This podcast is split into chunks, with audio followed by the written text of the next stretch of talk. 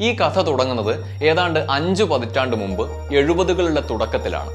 വിദേശ കമ്പനികൾ ഇന്ത്യൻ വിപണിയിൽ സഹകരിച്ചു തുടങ്ങിയ കാലം. ഈ സമയത്താണ് ആയിരത്തി തൊള്ളായിരത്തി എഴുപത്തി ഒന്നിൽ ഇന്ദിരാഗാന്ധി പീപ്പിൾസ് കാർ എന്ന ഒരു പദ്ധതി പ്രഖ്യാപിക്കുന്നത്. ആ കൊല്ലം തന്നെ ഈ ലക്ഷ്യം മുൻനിർത്തി കമ്പനീസ് ആക്ട് പ്രകാരം മാരുതി മോട്ടോഴ്സ് ലിമിറ്റഡ് എന്ന കമ്പനി രൂപീകരിക്കപ്പെട്ടു. ഈ കമ്പനിയുടെ മാനേജിംഗ് ഡയറക്ടറായി സർക്കാർ നിയമിച്ചത് ഇന്ത്യൻ രാഷ്ട്രീയത്തിൽ വിവാദങ്ങളുടെ രാജകുമാരൻ എന്ന വിളിപ്പേര് വീണ ഒരാളെയായിരുന്നു. ഇന്ദിരാഗാന്ധിയുടെ ഇളയ പുത്രൻ സഞ്ജയ് ഗാന്ധി. വിമർശനങ്ങൾ ഉയർന്നുവെങ്കിലും കാർ നിർമ്മാണത്തിൽ മുൻപരിചയമോ ഏതെങ്കിലും കാർ നിർമ്മാതാക്കളുമായി ബന്ധമോ ഒന്നുമില്ലാതിരുന്ന സഞ്ജയ് ഗാന്ധിയെ തന്നെ ഇന്ത്യൻ ഗവൺമെന്റ് ഇത്രയും വലിയ ഒരു പ്രൊജക്ട് വിശ്വസിച്ച് ഏൽപ്പിച്ചു. ഇന്ത്യക്കാർക്ക് താങ്ങാൻ കഴിയുന്ന ഇന്ത്യൻ നിർമ്മിതമായ ചിലവ് കുറഞ്ഞൊരു കാർ. ഇതായിരുന്നു സഞ്ജയ് ഗാന്ധിയുടെ സ്വപ്നം. തന്റെ സ്വപ്ന വാഹനത്തിന്റെ സാങ്കേതിക സഹായങ്ങൾക്കായി സഞ്ജയ് ആദ്യം സമീപിച്ചത് വോക്സ് വാഗൻ കമ്പനിയെയായിരുന്നു. എന്നാൽ സഞ്ജയുടെ പദ്ധതി എങ്ങും എത്തിയില്ല. നാലുപാടു നിന്നും വിമർശനങ്ങൾ ഉയർന്നു. സഞ്ജയ് ആളുകളുടെ പണം തട്ടിയെന്നും പീപ്പിൾസ് കാർ തട്ടിപ്പാണെന്നും ആരോപണങ്ങൾ ഉയർന്നു. ഇതോടെ ആളുകളെ വിശ്വസിപ്പിക്കാൻ ഷോ പീസായി ഒരു ടെസ്റ്റ് മോഡൽ മാരുതി പുറത്തിറക്കി. എന്നാൽ ഇത് റോഡിലിറക്കാൻ പ്രാപ്തമല്ല എന്ന് വിലയിരുത്തി പൊതുജനം തള്ളി. വിവാദങ്ങൾ പുത്തരിയല്ലാതിരുന്ന സഞ്ജയ്ക്ക് മേൽ പീപ്പിൾസ് കാറും ഒരു പൊന്തൂവലായി. സ്വന്തം ജീവിതത്തെ പറ്റിയോ ഒരു കാര്യം ചെയ്യുമ്പോൾ അതിന്റെ വരുംവരായികകൾ എന്താകും എന്നതിനെ പറ്റിയോ ഒന്നും ചിന്തിക്കാത്ത എടുത്തുചാട്ടക്കാരനായ ചെറുപ്പക്കാരനായിരുന്നു സഞ്ജയ് ഗാന്ധി. ആ എടുത്തുചാട്ടം തന്നെയായിരുന്നു ആയിരത്തി തൊള്ളായിരത്തി എൺപതിലെ വിമാനാപകടത്തിൽ സ്വന്തം ജീവൻ നഷ്ടമാകുന്ന നിലയിലേക്ക് സഞ്ജയെ എത്തിച്ചത്. സഞ്ജയ് ഇല്ലാതായതോടെ പീപ്പിൾസ് കാർ എന്ന ഇന്ത്യ കണ്ട സ്വപ്നവും അവസാനിച്ചുവെന്ന് എല്ലാവരും കരുതി. എന്നാൽ അധികാരത്തിൽ തിരിച്ചെത്തിയ ഇന്ദിര മകന്റെ സ്വപ്നം പൊടിതട്ടിയെടുത്തു. അങ്ങനെ ആയിരത്തി തൊള്ളായിരത്തി എൺപത്തി മൂന്നിൽ സഞ്ജയുടെ ജന്മദിനമായ ഡിസംബർ പതിനാലിന് സഞ്ജയ് കണ്ട ആ സ്വപ്നം സത്യമായി മാറി. പീപ്പിൾസ് കാർ പിറവിയെടുത്തു. പിന്നീട് ഇന്ത്യൻ നിരത്തുകൾ കീഴടക്കിയ ആ ഇന്ത്യൻ കാറിന്റെ പേരായിരുന്നു മാരുതി എയ്റ്റ് ഹൺഡ്രഡ്.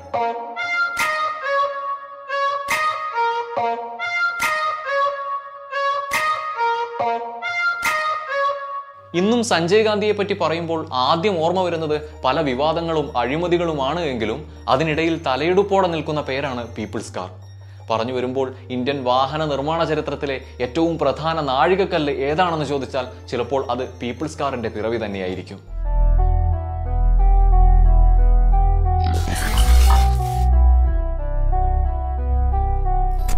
വാഹന നിർമ്മാണ മേഖലയിൽ കാര്യമായ മുൻപരിചയങ്ങൾ ഒന്നുമില്ലാതിരുന്ന സഞ്ജയ് ഗാന്ധിയെ പീപ്പിൾസ് കാറിന്റെ അമരത്തിരുത്താനുള്ള ഇന്ദിരയുടെയും സർക്കാരിന്റെയും നീക്കം വലിയ വിമർശനങ്ങൾക്ക് വഴിവെച്ചു.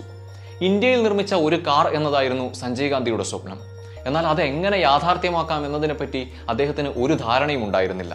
ബ്രിട്ടനിലെ റോൾസ് റോയ്സ് കമ്പനിയിൽ സാധാരണ മെക്കാനിക്കിനുള്ള ഒരു സർട്ടിഫിക്കറ്റ് കോഴ്സ് ചെയ്തു എന്നത് മാത്രമായിരുന്നു സഞ്ജയ് ഗാന്ധിക്ക് കാർ നിർമ്മാണത്തിനുള്ള യോഗ്യത.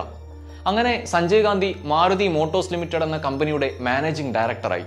ഹരിയാനയിലെ ഗുർഗാവിൽ വ്യോമസേനയുടെ വക നൂറ്റി അൻപത്തിയേഴ് ഏക്കർ അടക്കം മുന്നൂറ് ഏക്കർ ഭൂമിയിലാണ് ആയിരത്തി തൊള്ളായിരത്തി എഴുപത്തി ഒന്ന് ജൂണിൽ മാരുതി ആരംഭിക്കുന്നത്. കാർ നിർമ്മിക്കുന്നതിന് മുമ്പ് തന്നെ കമ്പനി ഡീലർമാരെ ക്ഷണിച്ചിരുന്നു. നിക്ഷേപമായി ലക്ഷങ്ങൾ വാങ്ങി ആയിരത്തി തൊള്ളായിരത്തി എഴുപത്തിരണ്ടിൽ ഡീലർഷിപ്പ് നൽകി തുടങ്ങി. ഡീലർഷിപ്പിനുള്ള നിക്ഷേപം എത്രയെന്ന് നിജപ്പെടുത്തിയിരുന്നില്ല എങ്കിലും ശരാശരി മൂന്ന് ലക്ഷം വീതം വാങ്ങിയിരുന്നു. അന്ന് വിപണിയിൽ മേധാവിത്വമുള്ള അംബാസിഡർ കാർ നിർമ്മാതാക്കൾ പോലും ഡീലർഷിപ്പിനായി അയ്യായിരം രൂപ മാത്രം നിക്ഷേപം വാങ്ങിയിരുന്ന കാലത്താണ് ഇത് എന്നതും ഓർക്കണം. എൺപത് ഡീലർമാരിൽ നിന്നായി രണ്ടര കോടി രൂപ കമ്പനി പിരിച്ചെടുത്തിരുന്നു. എന്നാൽ വർഷങ്ങൾ കഴിഞ്ഞിട്ടും പണം മുടക്കിയവർക്ക് കാർ കിട്ടിയില്ല. വിമർശനങ്ങൾ രൂക്ഷമായി. ആരോപണങ്ങൾ സഞ്ജയ്ക്ക് നേരെയായിരുന്നുവെങ്കിലും വിമർശനങ്ങളുടെ കുന്തമുനകൾ ഇന്ദിരയ്ക്ക് നേരെയായിരുന്നു. എന്നാൽ ആയിരത്തി തൊള്ളായിരത്തി എഴുപത്തി ഒന്നിലെ ബംഗ്ലാദേശ് വിമോചന യുദ്ധവും പാകിസ്ഥാനെതിരായ വിജയവും ഈ വിമർശന ശബ്ദങ്ങളെ നിശബ്ദമാക്കി. തന്റെ സ്വപ്നവാഹനത്തിന്റെ സാങ്കേതിക സഹായങ്ങൾക്കായി സഞ്ജയ് ആദ്യം സമീപിച്ചത് വോക്സ് വാഗൻ കമ്പനിയായിരുന്നു വോക്സ് വാഗണിന്റെ ബീറ്റിൽ കാർ ലോക ശ്രദ്ധയാകർഷിച്ച് വിജയകരമായി വിറ്റുപോയിക്കൊണ്ടിരുന്ന സമയമായിരുന്നു അത്. എന്നാൽ സഞ്ജയുടെ ഈ പദ്ധതി എങ്ങും എത്തിയില്ല. നാലുപാടു നിന്നും വിമർശനങ്ങൾ ഉയർന്നു. സഞ്ജയ് ആളുകളുടെ പണം തട്ടിയെന്നും പീപ്പിൾസ് കാർ തട്ടിപ്പാണെന്നും ആരോപണങ്ങൾ ഉയർന്നു. പിന്നീട് അങ്ങോട്ട് അടിയന്തരാവസ്ഥയും മറ്റുമായി സഞ്ജയ് ഗാന്ധിയും കാർ നിർമ്മാണം എന്ന സ്വപ്നം ഏറെക്കുറെ ഉപേക്ഷിച്ച് ഡൽഹിയിലെ അധികാര രാഷ്ട്രീയത്തിൽ കൂടുതൽ ശ്രദ്ധിക്കാൻ തുടങ്ങി. അടിയന്തരാവസ്ഥ കാലത്തെ സമാനതകളില്ലാത്ത ക്രൂരതകൾ ഇന്ദിരയെ അധികാരത്തിൽ നിന്നും തൂത്തെറിഞ്ഞു. തുടർന്ന് ആയിരത്തി തൊള്ളായിരത്തി എഴുപത്തി ഏഴിൽ ജനതാ സർക്കാർ വന്നപ്പോൾ മാരുതി മോട്ടോഴ്സ് ലിമിറ്റഡ് കമ്പനി പിരിച്ചുവിട്ടു. എന്നാൽ അന്ന് ഇന്ദിരാ വിരോധം കൈമുതലാക്കി ഭരണം പിടിച്ചെടുത്ത ജനതാ പാർട്ടി ഒരു രാജ്യം ഭരിക്കുന്ന കാര്യത്തിൽ അമ്പേ പരാജയമാണെന്ന് തിരിച്ചറിയാൻ ജനങ്ങൾക്ക് മാസങ്ങൾ മാത്രമേ വേണ്ടി വന്നുള്ളൂ. ആയിരത്തി തൊള്ളായിരത്തി എൺപതിൽ വീണ്ടും തിരഞ്ഞെടുപ്പുണ്ടായി. ഇന്ദിര വൻ ഭൂരിപക്ഷത്തോടെ ഭരണത്തിൽ തിരിച്ചു വരികയും ചെയ്തു. അന്ന് ഇന്ദിരയെ അധികാരത്തിലേക്ക് തിരിച്ചെത്തിച്ചതിന് പിന്നിലെ രാഷ്ട്രീയ കളികളുടെ ബുദ്ധി കേന്ദ്രവും സഞ്ജയ് തന്നെയായിരുന്നു. ഇതോടെ കോൺഗ്രസിന്റെ രാഷ്ട്രീയ ഭാവി സഞ്ജയിലൂടെ എന്ന നിലയിലേക്ക് ചർച്ചകൾ ഉയർന്നു. ആയിരത്തി തൊള്ളായിരത്തി എൺപത് ജൂൺ ഇരുപത്തി മൂന്നിന് രാവിലെ ഏഴേകാലോടെ വസതിയിൽ നിന്നിറങ്ങിയ സഞ്ജയ് തന്റെ പച്ച മെറ്റഡോർ കാറിൽ ചീറിപ്പാഞ്ഞു പോയി. അന്ന് ഇന്ദിരയുടെ കുടുംബവുമായി ബന്ധപ്പെട്ട ജീവനിൽ കൊതിയുള്ള എല്ലാ മനുഷ്യരും ഭയന്നിരുന്ന ഒന്നായിരുന്നു സഞ്ജയുടെ വേഗത. വാഹനങ്ങളോടും സാഹസികതയോടുമുള്ള അയാളുടെ ഭ്രമം എല്ലാവരിലും പേടിയുണ്ടാക്കിയിരുന്നു. അന്നത്തെ ആ യാത്ര സഫ്ദർജംഗ് എയർപോർട്ടിലുള്ള ഫ്ലൈയിങ് ക്ലബ്ബ് ലക്ഷ്യമിട്ടായിരുന്നു. പോയാൽ ഒരു ഫ്ലൈറ്റ് എടുക്കുക ടേക്ക് ഓഫ് ചെയ്യുക ആകാശത്ത് സാഹസിക പ്രകടനങ്ങൾ നടത്തുക ഇതൊക്കെയായിരുന്നു സഞ്ജയെ ഹരം കൊള്ളിച്ചിരുന്ന വിനോദങ്ങൾ. എന്നാൽ അന്നത്തെ ദിവസത്തിന് ഒരു പ്രത്യേകത ഉണ്ടായിരുന്നു. അന്ന് സഞ്ജയ് ആദ്യമായി പിറ്റ്സ് എസ് ടു എ എന്ന പുതിയൊരു ടു സീറ്റർ വിമാനം പറത്തി പരീക്ഷണം നടത്താൻ പോവുകയായിരുന്നു. അവിടെ ഫ്ലൈയിങ് ക്ലബ്ബിൽ സഞ്ജയെ കാത്ത് ക്ലബിന്റെ ചീഫ് ഇൻസ്ട്രക്ടർ സുഭാഷ് സക്സേന ഉണ്ടായിരുന്നു. ഇൻസ്ട്രക്ടർ ക്യാപ്റ്റൻ സുഭാഷ് സക്സേന ആദ്യം സഞ്ജയ്ക്കൊപ്പം വിമാനത്തിൽ കയറാൻ സമ്മതിച്ചിരുന്നില്ല. അതിന് കൃത്യമായ കാരണങ്ങളും ഉണ്ടായിരുന്നു. ആ വിമാനം പറത്തി സഞ്ജയ്ക്ക് പരിചയമില്ല എന്നതായിരുന്നു ഒരു കാരണം. മറ്റൊരു പ്രധാന കാരണം ഇൻസ്ട്രക്ടറോ പൈലറ്റായ ചേട്ടൻ രാജീവ് ഗാന്ധിയോ അടക്കമുള്ള ആര് പറയുന്നതും കേൾക്കാതെയായിരുന്നു സഞ്ജയുടെ വിമാനത്തിലേറിയുള്ള ഈ സാഹസിക പ്രകടനങ്ങൾ എന്നതായിരുന്നു. എന്നാൽ സഞ്ജയുടെ നിർബന്ധത്തിന് വഴങ്ങി അദ്ദേഹം സമ്മതിച്ചു. അങ്ങനെ Pitts S two A two സീറ്ററിൽ കയറി ടേക്ക് ഓഫ് ചെയ്ത അവർ അശോക ഹോട്ടലിന്റെ മുകളിലെ ആകാശത്തിൽ സാഹസികമായ മെനുവറുകൾ നടത്താൻ തുടങ്ങി. പുതിയൊരു കളിപ്പാട്ടം കിട്ടിയ കുട്ടിയുടെ കൗതുകവും ഉത്സാഹവുമായി സഞ്ജയ് ആകാശത്ത് വട്ടം ചുറ്റി അഭ്യാസങ്ങൾ കാണിച്ചു. ഇതിനിടെ സഞ്ജയ്ക്ക് വിമാനത്തിന്റെ നിയന്ത്രണം നഷ്ടപ്പെട്ടു. എഞ്ചിനുകൾ പ്രവർത്തനരഹിതമായി നിമിഷങ്ങൾക്കുള്ളിൽ വിമാനം നിലം പതിച്ച് കത്തിച്ചാമ്പലായി. സഞ്ജയും ക്യാപ്റ്റൻ സുഭാഷ് സക്സേനയും തൽക്ഷണം കൊല്ലപ്പെട്ടു.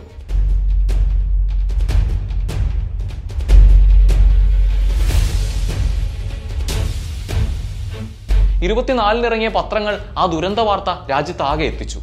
സഞ്ജയ് കൊല്ലപ്പെട്ടിരിക്കുന്നു എന്ന സത്യത്തിനൊപ്പം രാജ്യം ചിന്തിച്ചത് മറ്റൊരു കാര്യം കൂടിയായിരുന്നു.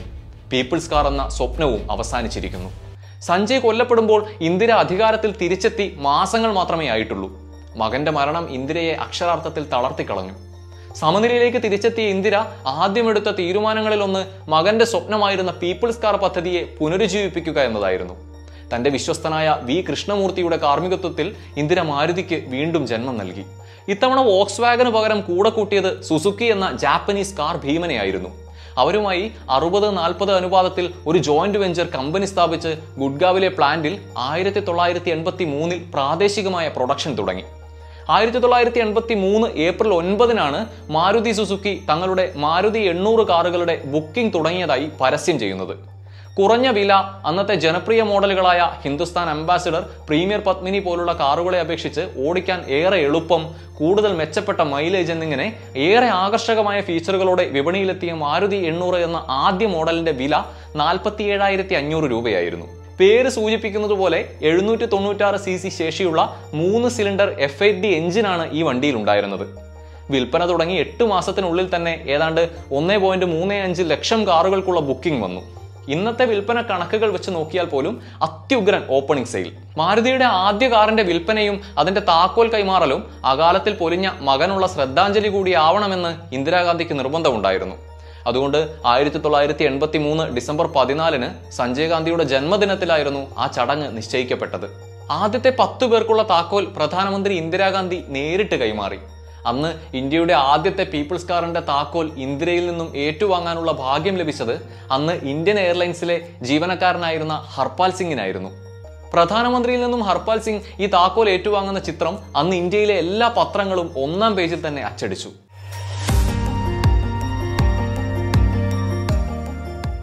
ഡി ഐ എ ആറ് നാല് ഏഴ് ഒമ്പത് എന്നായിരുന്നു ആ കാറിന്റെ രജിസ്ട്രേഷൻ നമ്പർ.